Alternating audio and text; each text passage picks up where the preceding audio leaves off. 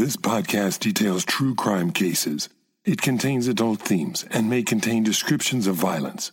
It is not intended for children. Listener discretion is advised. Some of the music for today's episode is by St. Patrick, and it has generously been shared with you by my friend, who you may know as the Captain from True Crime Garage. I hope you enjoy it. I'll share links where you can find the music at the end of the episode. Thanks, Captain.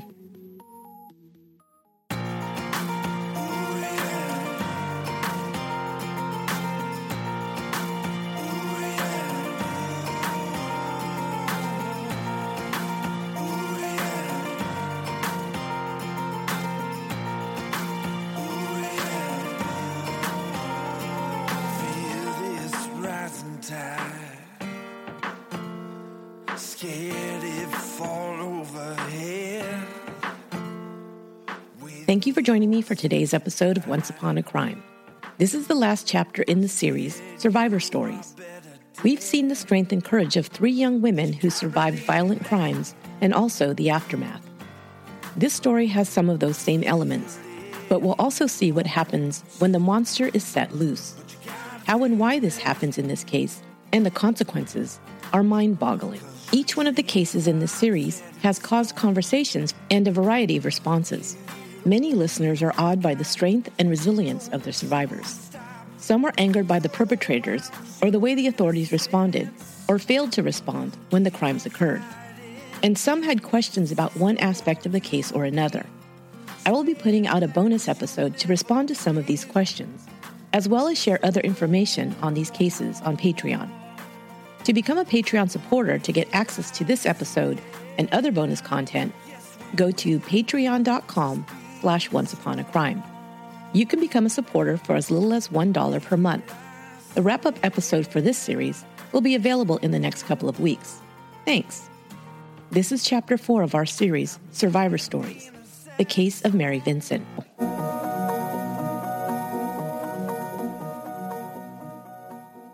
In 1978, Mary Vincent was a 15 year old from Las Vegas, Nevada, who was having trouble at home. She began rebelling against her parents, Lucy, who was employed as a casino card dealer, and Herb, a slot machine repairman. The troubles she had at home caused Mary to begin skipping school and running away. She'd ended up in Northern California for a time, living with a boyfriend in his car, and when that ended, Mary spent some time near Santa Cruz at an uncle's home. But by the end of the summer, after knocking around and living on the streets in Northern California, Mary wanted to get back to family. She was lonely and homesick, and life on the streets was rough. She had bummed rides and hitchhiked her way hundreds of miles, and now she decided to hitchhike to the Los Angeles area where her grandfather lived. She began in Berkeley, California, hoping to thumb a ride the 400 miles south to Corona, California. In 1978, many young people used hitchhiking as a common form of transportation. At any one time, you could see a number of teens and young adults standing near freeway on ramps with signs signaling their destinations. This was the scene that greeted 51 year old Larry Singleton, a former merchant marine. Mary wasn't the only young person standing near the off ramp holding a sign. In fact, there were at least three teens, one male, who held signs seeking rides to Southern California. Mary had spoken to the others as they waited to be offered a ride, but when Larry Singleton stopped his blue van, he only offered a ride to Mary. The others told her not to accept it. If he was only offering one lone girl a ride, he was probably a creep, they warned. Mary did not heed their warnings. She really wanted to get home, and she didn't want to wait and possibly not be offered a ride for hours, if at all. Besides, she thought, he was an old man. He was wearing a coverall jumpsuit like a mechanic would wear, and he was heavy set. He looked like a grandpa type, she thought, and totally harmless. He told her he had a daughter about her age and said he was headed south. She accepted the ride. But right away, he began to change. As they drove, Mary sneezed and he put his hand on the back of her neck, trying to pull her towards him. Let's see if you're sick, he leered. Disgusted at his immediate attempt to hit on her, she pulled away, sitting as close to the passenger door as possible. Not long afterwards, Singleton told Mary that he was actually headed north to Reno, but he could take her to the Interstate 5 junction, which would be the quickest way for her to get to Southern California. If she'd known anything about Larry Singleton, Mary probably would have jumped from the van and tuck and rolled her way away from him. Singleton was twice divorced and had been previously convicted of contributing to the delinquency of a minor. He'd spent his early life working on ships and sailing around the world and had become a heavy drinker. When drinking, he had a quick and violent temper. He did have a daughter the same age as Mary. He'd recently become very angry at his 15 year old daughter, Deborah. However, unlike Mary's parents when angry or frustrated, Larry would lash out violently at Deborah, and she was afraid of him. Mary was tough and street smart, and she felt that she'd shut the old man down in no uncertain terms. She didn't worry about him trying anything with her again. Tired, she settled into the passenger seat and soon fell asleep. When she woke up, she noticed the freeway signs. They had passed the I 5 junction and were now headed north on 80, straight towards Reno, Nevada. Angry now, she reached down under her seat and pulled out a long, sharp object. Singleton had worked as a road surveyor, and it was a pointed surveyor's stick. She brandished it at him. Turn around right now, she demanded. Surprisingly, he did. I'm just an honest man who made an honest mistake, he told her. I'm not going to hurt you. They continued on in the right direction now, and it began to get dark. Now he began drinking liquor out of an empty milk container. Singleton pulled off the freeway and headed down a deserted road toward the canyon. He told Mary he needed to stop and relieve himself and couldn't wait until the next town. Mary now was suspicious, but she thought, he's old, I'm young. I'm fast, he's slow. I can get away once he stops. He got out of the van and walked away. She waited, then opened the passenger door and got out. She looked down and noticed that her shoe was untied. She bent down to tie it so as not to trip when she ran. Just as she bent over her shoe, she felt a blow to the back of her head. Singleton had a crowbar in his hand and hit her before she even saw the weapon. She blacked out. Fair warning the next part describes rape and a vicious attack. If this is a trigger for you, you may want to skip forward. When Mary came to, her hands were tied behind her back, and she had been thrown into the back of the van. Singleton raped her multiple times over the next few hours. At one point, he fell asleep, but Mary was still tied up and was unable to get away. Leaving her in the back of the van, Singleton climbed into the driver's seat and drove a few miles deeper into the canyon. It was pitch black now. He stopped the van and cut the ties from her hands. He told her he'd let her go if she did what he said. He forced her to drink alcohol. If she didn't comply, he told her he'd kill her. Then he raped her again. She passed out a second time. When she came to, he told her to get out of the van and lie on the edge of the road. Mary was now terrified and kept pleading with him to just set her free. Please, please set me free, she begged. I won't tell. Mary's ordeal had lasted for several hours beginning at sunset. She had been in the van and raped over the course of the entire night. When he finally cut the ties from her hands, the sun was just beginning to come up. She was still not able to run. Her feet were still tied. He made her lie on the ground. While she was still pleading with him to set her free, he reached into the van and pulled out an object from the toolbox. In one swift move, he grabbed her left arm and raised the object. It was a hatchet. He swung it at her, striking her arm just below the elbow. As he'd grabbed her arm, Mary had gripped onto his arm, trying to stop what was coming. But his other hand held the hatchet. She could feel herself falling and couldn't figure out why, since she was holding on to his arm. As she fell to the ground, he raised the hatchet a second time and struck her in the right arm. He was screaming at her, You want to be free? I'll set you free. She was kicking and trying to move her body backwards away from him. It was then she glanced down and saw that her right arm was no longer attached to her body.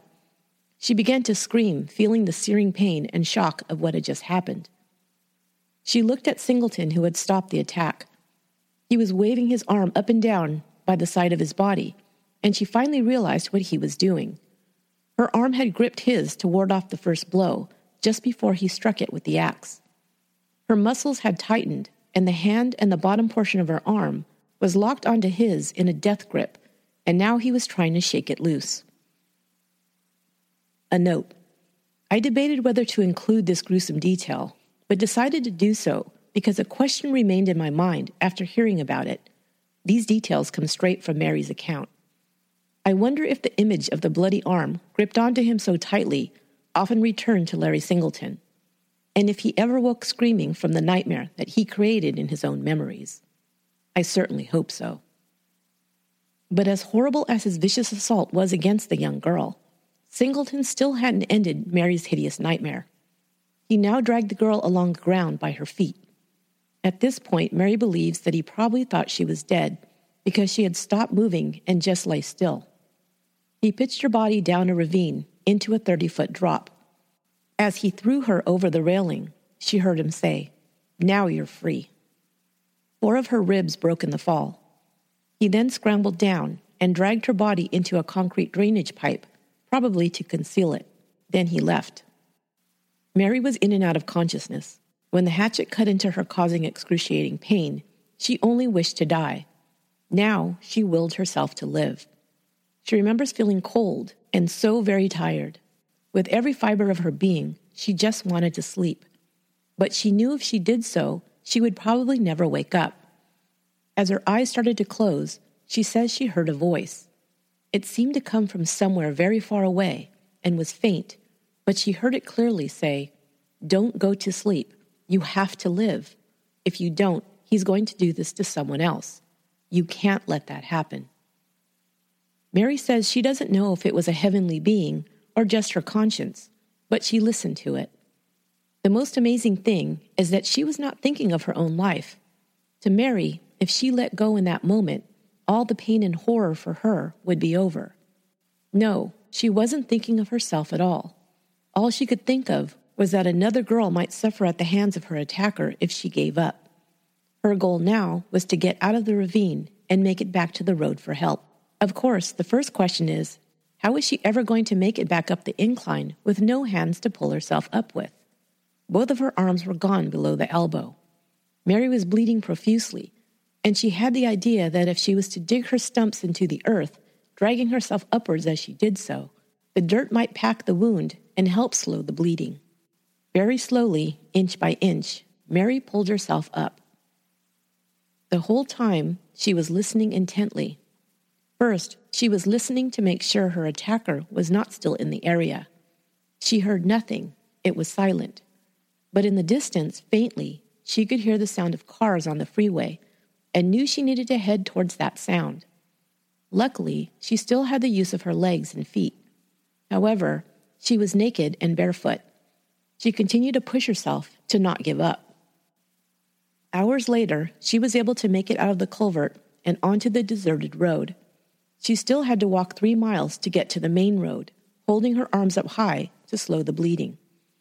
Finally, she spotted a car coming up the road. It was a red convertible with two men inside. She was walking in the middle of the road, calling, Help me, help me.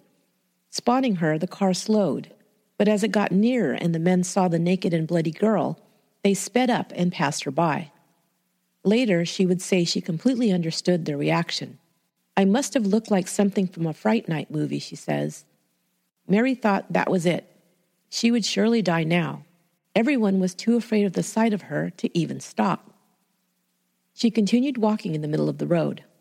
Then she saw a second vehicle, an old truck with a couple inside. They were taking a road trip on their honeymoon. They ended up at the Del Puerto Canyon near Patterson, California, where Mary had been attacked and dumped. In Mary's only lucky break so far, the couple had missed their exit off the freeway and ended up on the side road where they had found her. When they saw Mary, they screeched to a stop. The first thing Mary said to them was, He raped me. They lifted her into the truck and wrapped her in towels. They drove as fast as they could to a payphone to call 911. Mary was airlifted by helicopter to a nearby hospital.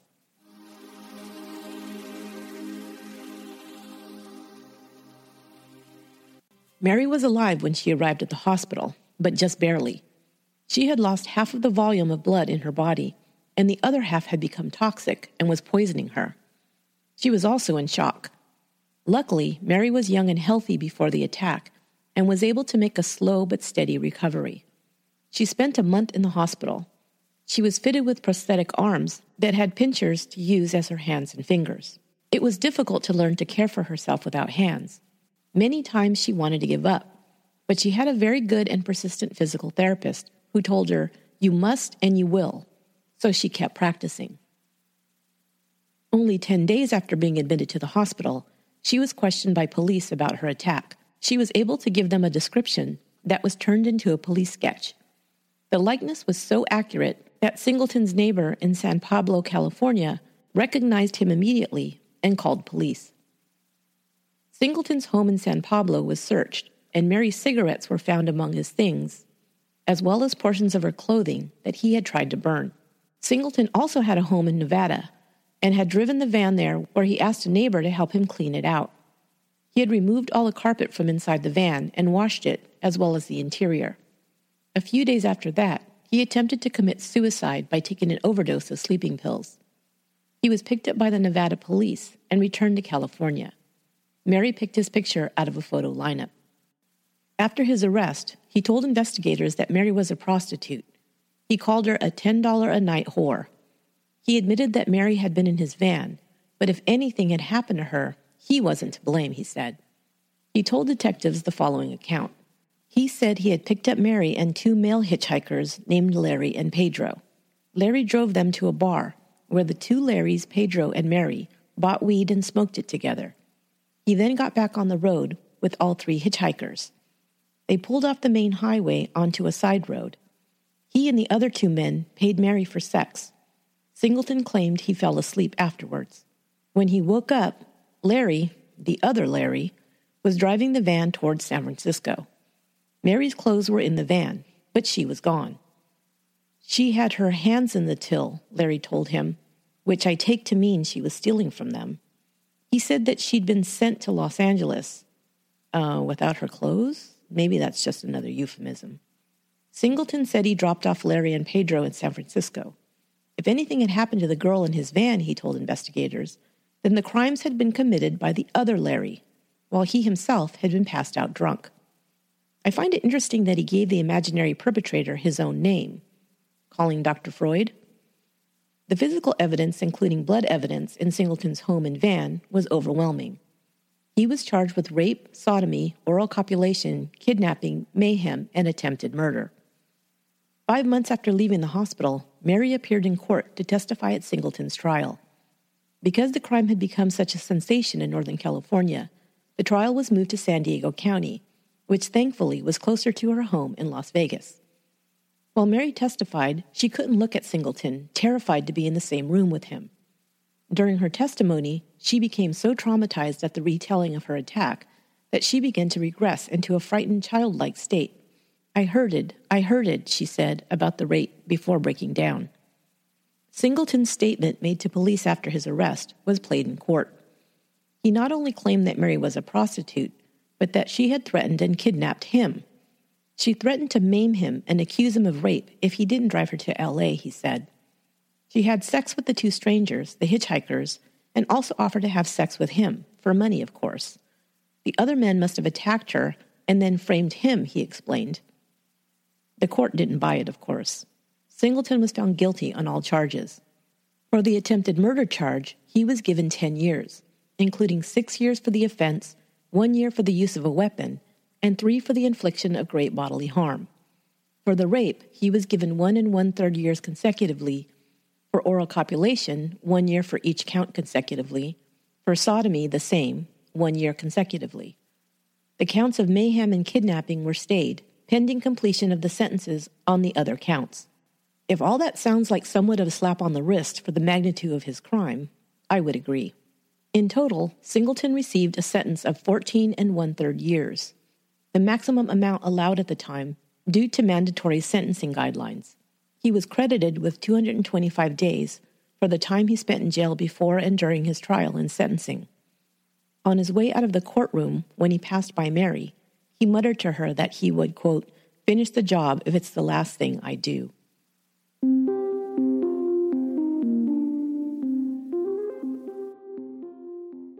Mary Vincent's sentence, however, would last a lifetime. Months and months of physical pain, coupled with years of emotional pain and distress, were ahead of her. She returned to Las Vegas to live with her parents after being released from the hospital. They sent her to a school for the disabled, and she began seeing a psychiatrist. She had night terrors and would wake up screaming. The fear never left her, and she was frustrated just trying to get dressed or do simple tasks without the use of her hands. She became depressed and felt like a freak, she said. She was constantly talked about and pointed out as the girl who that terrible thing had happened to. It had been well covered in the news, of course, and her missing arms were a constant reminder and identified her immediately. She felt there was nowhere she could go, nowhere she could hide. Everyone would always know what had happened to her. She avoided her previous friends, who now treated her differently. It took a toll on her family as well. Her father began collecting guns and had fantasies of killing his daughter's rapist. Mary began to act out again, especially after she started seeing a therapist. It brought back up all the horrible memories for her, and she acted out wildly in order to escape them. Mary's attack caused more stress in the home, and her parents eventually split up. Herb moved to Alaska while Lucy stayed in Las Vegas. Mary graduated from high school and tried to find some purpose in her life. She once had aspired to be a dancer, but in order to save her right arm, muscle had been taken from one of her legs, weakening it. For a time, she visited schools to do presentations, warning kids about the dangers of hitchhiking. During one presentation, a boy in the audience yelled obscenities at her, and she felt like she was being attacked again. She gave it up so as not to risk becoming re traumatized. Mary moved away from Las Vegas to live in a small community in California, one she hoped would provide her some anonymity. Over time, she became very skilled using her prosthetic arms and was able to care for herself with help from some friends. She began a relationship with a man and had a son. She was a young disabled mother who took good care of her baby. That's all people knew. In her new town, she didn't have to endure the whispers of strangers. Nobody asked her what happened to her arms. They probably just think I was born this way, she said.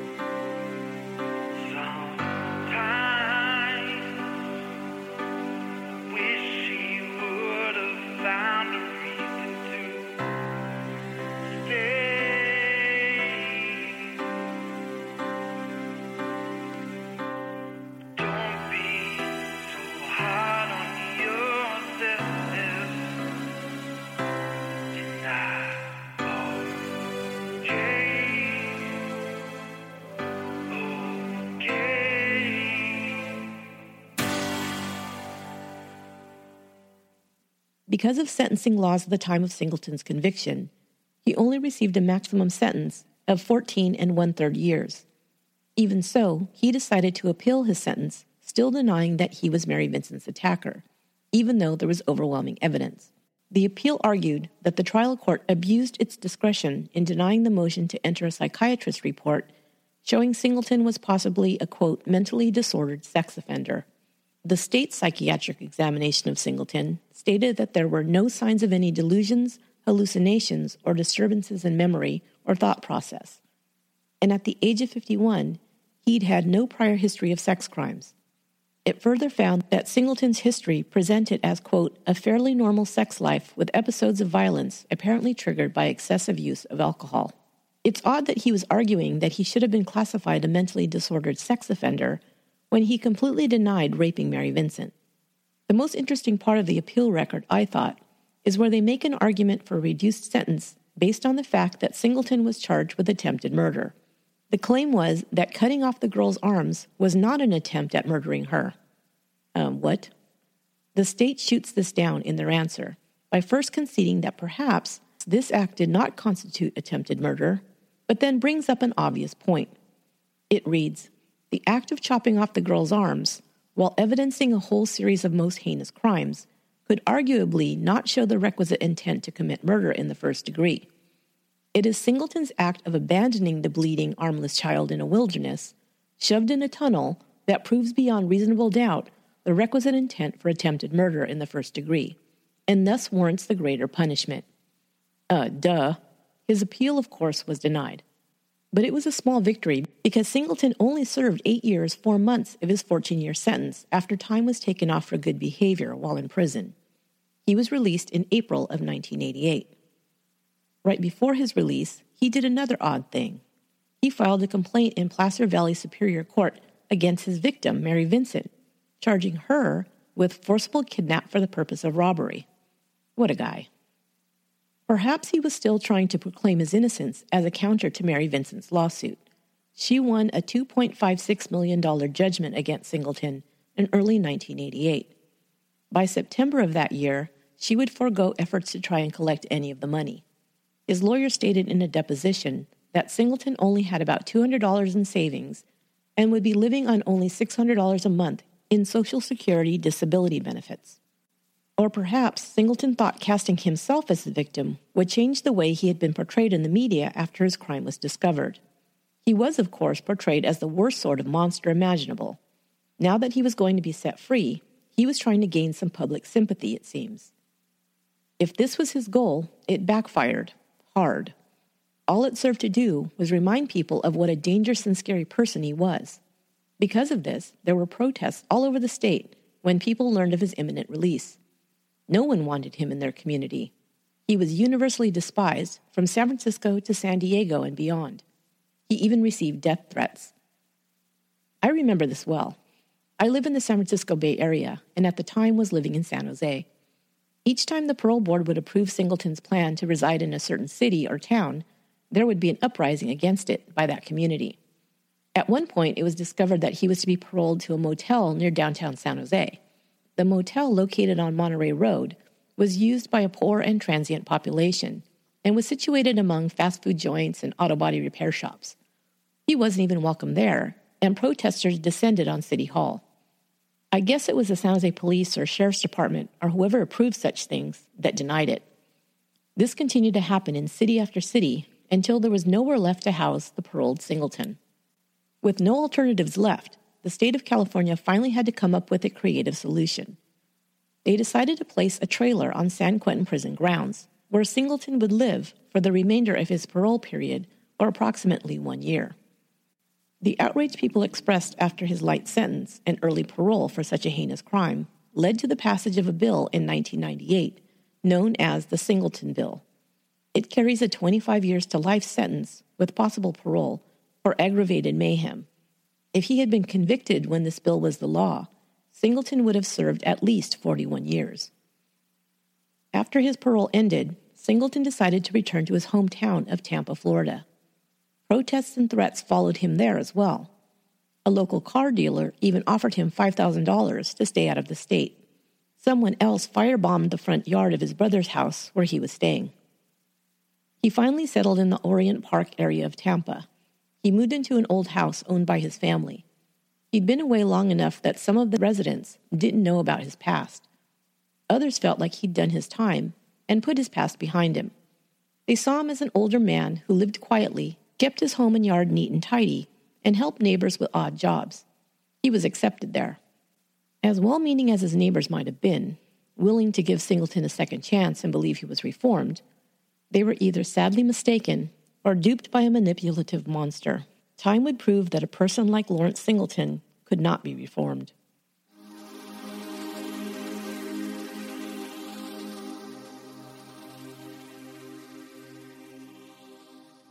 Mary Vincent went into hiding before Singleton was released.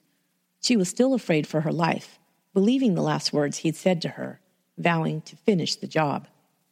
Her relationship with her son's father ended. Later, she married and had a second son, but the marriage fell apart. She believes in part her husband could not handle the notoriety that followed her wherever she went. She lived in the Pacific Northwest with her sons and tried to escape attention. She just wanted her and her children to have a normal life. She had become very proficient using her prosthetic arms, and most of the time was successful at doing things on her own. She had a good friend and neighbor who helped her when she struggled with some of her or her children's needs. Life was challenging emotionally for Mary, though. She still suffered the residual trauma, had some physical pain caused by her injuries, and battled depression. She had thoughts of suicide more than once over the years, and only thinking of her children kept her from acting on them. She lived simply in a trailer park in a small unnamed town. She'd struggled financially over the years. She never received any money from the lawsuit and was only awarded $13,000 from a California Victims Fund. When she received a small settlement from an automobile accident, it was counted as income and her disability payments were halted. At the same time, she needed a new set of prosthetic arms, which would cost approximately $15,000. Her attorney worked pro bono to help her get her disability payments reinstated.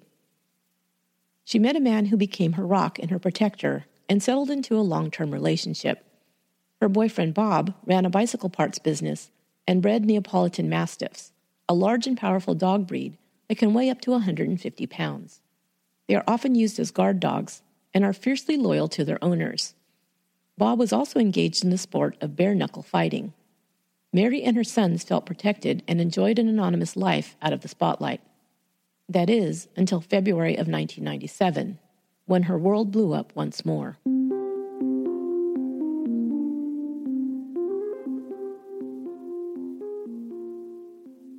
Larry Singleton had lived in Tampa, Florida for only a year when he was picked up for the first of three shoplifting charges he would be arrested on over the next couple of years. At one of his court hearings, he described himself to the judge as a quote, confused, muddle headed old man. After that, he seemed to stay out of trouble. In January 1997, a neighbor and his son found Singleton sitting in his van, breathing the car's exhaust through a dryer hose he had attached to the tailpipe. They pulled him from the car, foiling his suicide attempt. The man had no knowledge of Singleton's past and just figured he was a sick and lonely old man who became desperate. Maybe that was true, or maybe the demons continued to visit him and things were coming to a head. Singleton spent a week in a psychiatric facility and then signed himself out to return home. Just three weeks later, a man who had done some work on Singleton's home stopped by and heard some loud noises coming from inside the house. He looked through the window and saw Singleton. He was standing nude in the living room and was choking and punching a naked woman who was calling for help. He ran and called 911. When a sheriff's deputy arrived, Singleton answered the door, covered in blood. He explained it away, saying he'd cut himself chopping vegetables. Just then, the phone rang in Singleton's house, and as he left the door to answer it, the deputy peeked inside. He saw a nude, bloody body of a woman lying on the living room floor. Singleton was arrested and charged with the murder of Roxanne Hayes, a 31 year old mother of three. She had suffered multiple stab wounds in her upper body with a butcher knife. Hayes was well known in the area as a sex worker who solicited customers from a Tampa park bench. She had left her home where she lived with her boyfriend and her three children to shop for groceries. It's believed she ran into Singleton and thought she could turn a quick trick and make a few dollars before heading home. Less than an hour later, she was dead. Authorities said it was unusual for a sex worker to travel to a client's home, but as another professional in the area remarked, you don't think a 70 year old is going to stab you to death. As Singleton was led away by police, he said, They framed me the first time, but this time I did it. Later, however, he would change his story and plead not guilty. The neighbor who'd saved his life not more than a month earlier said, When I found out about the murder, the first thing I thought was, should I have left that man in there? If I had known about his past, I probably would have at least given it a second thought.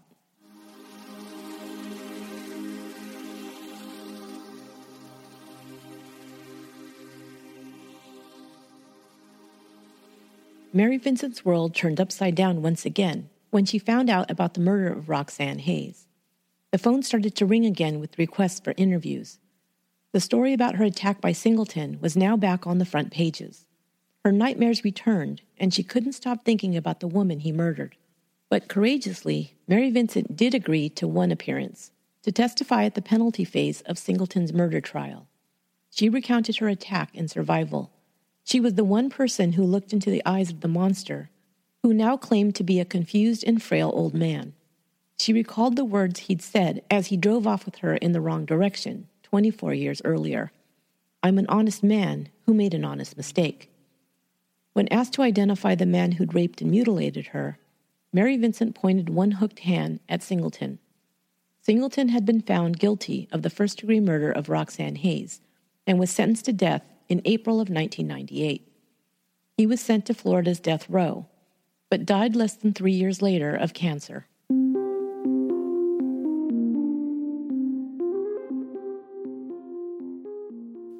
Singleton's daughter Deborah, who was the same age as Mary Vincent, also feared her father. He had physically attacked her when she was a teen, and she knew how violent his temper was.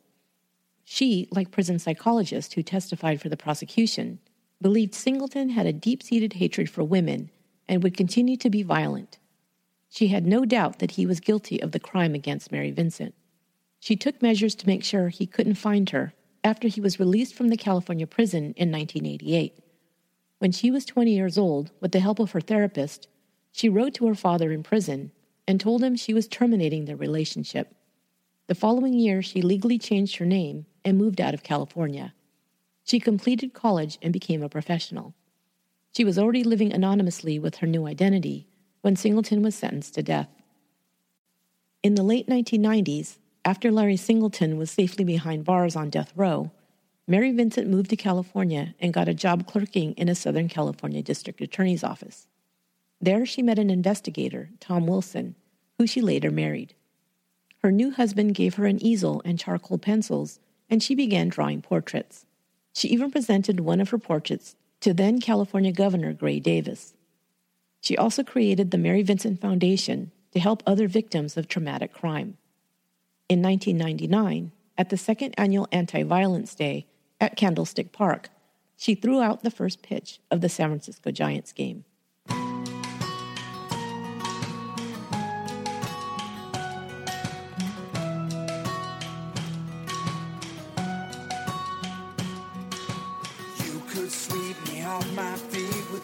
Nice and. And all those boys broke your heart break That will do it for this episode of Once Upon a Crime. We'll be back next week with a new series, and I hope you'll join me then.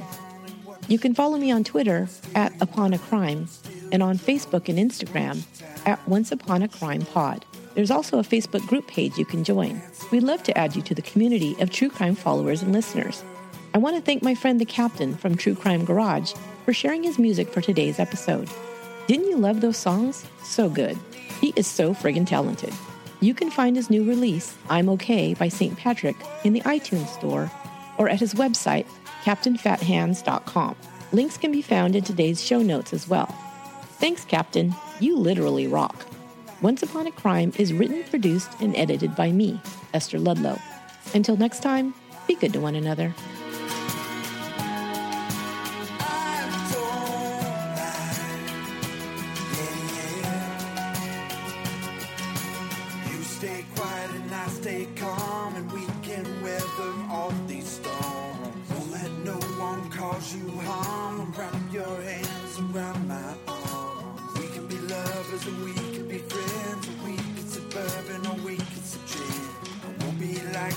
Other guys who waste your love and waste your time. We could dance around this room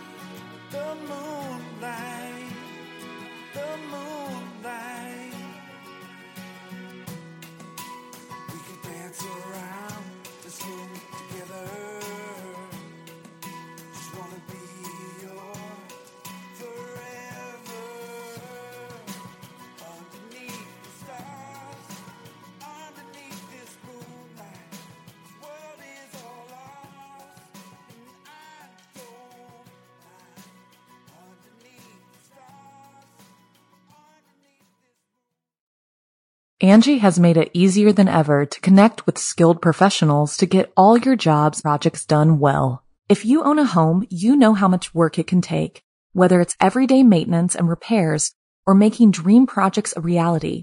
It can be hard just to know where to start, but now all you need to do is Angi that and find a skilled local pro who will deliver the quality and expertise you need. Angi has over 20 years of home service experience and they've combined it with new tools to simplify the whole process.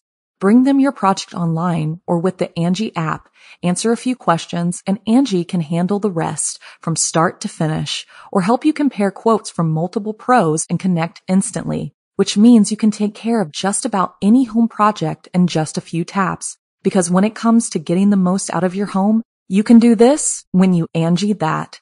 Download the free Angi mobile app today or visit Angi.com. That's A-N-G-I dot com.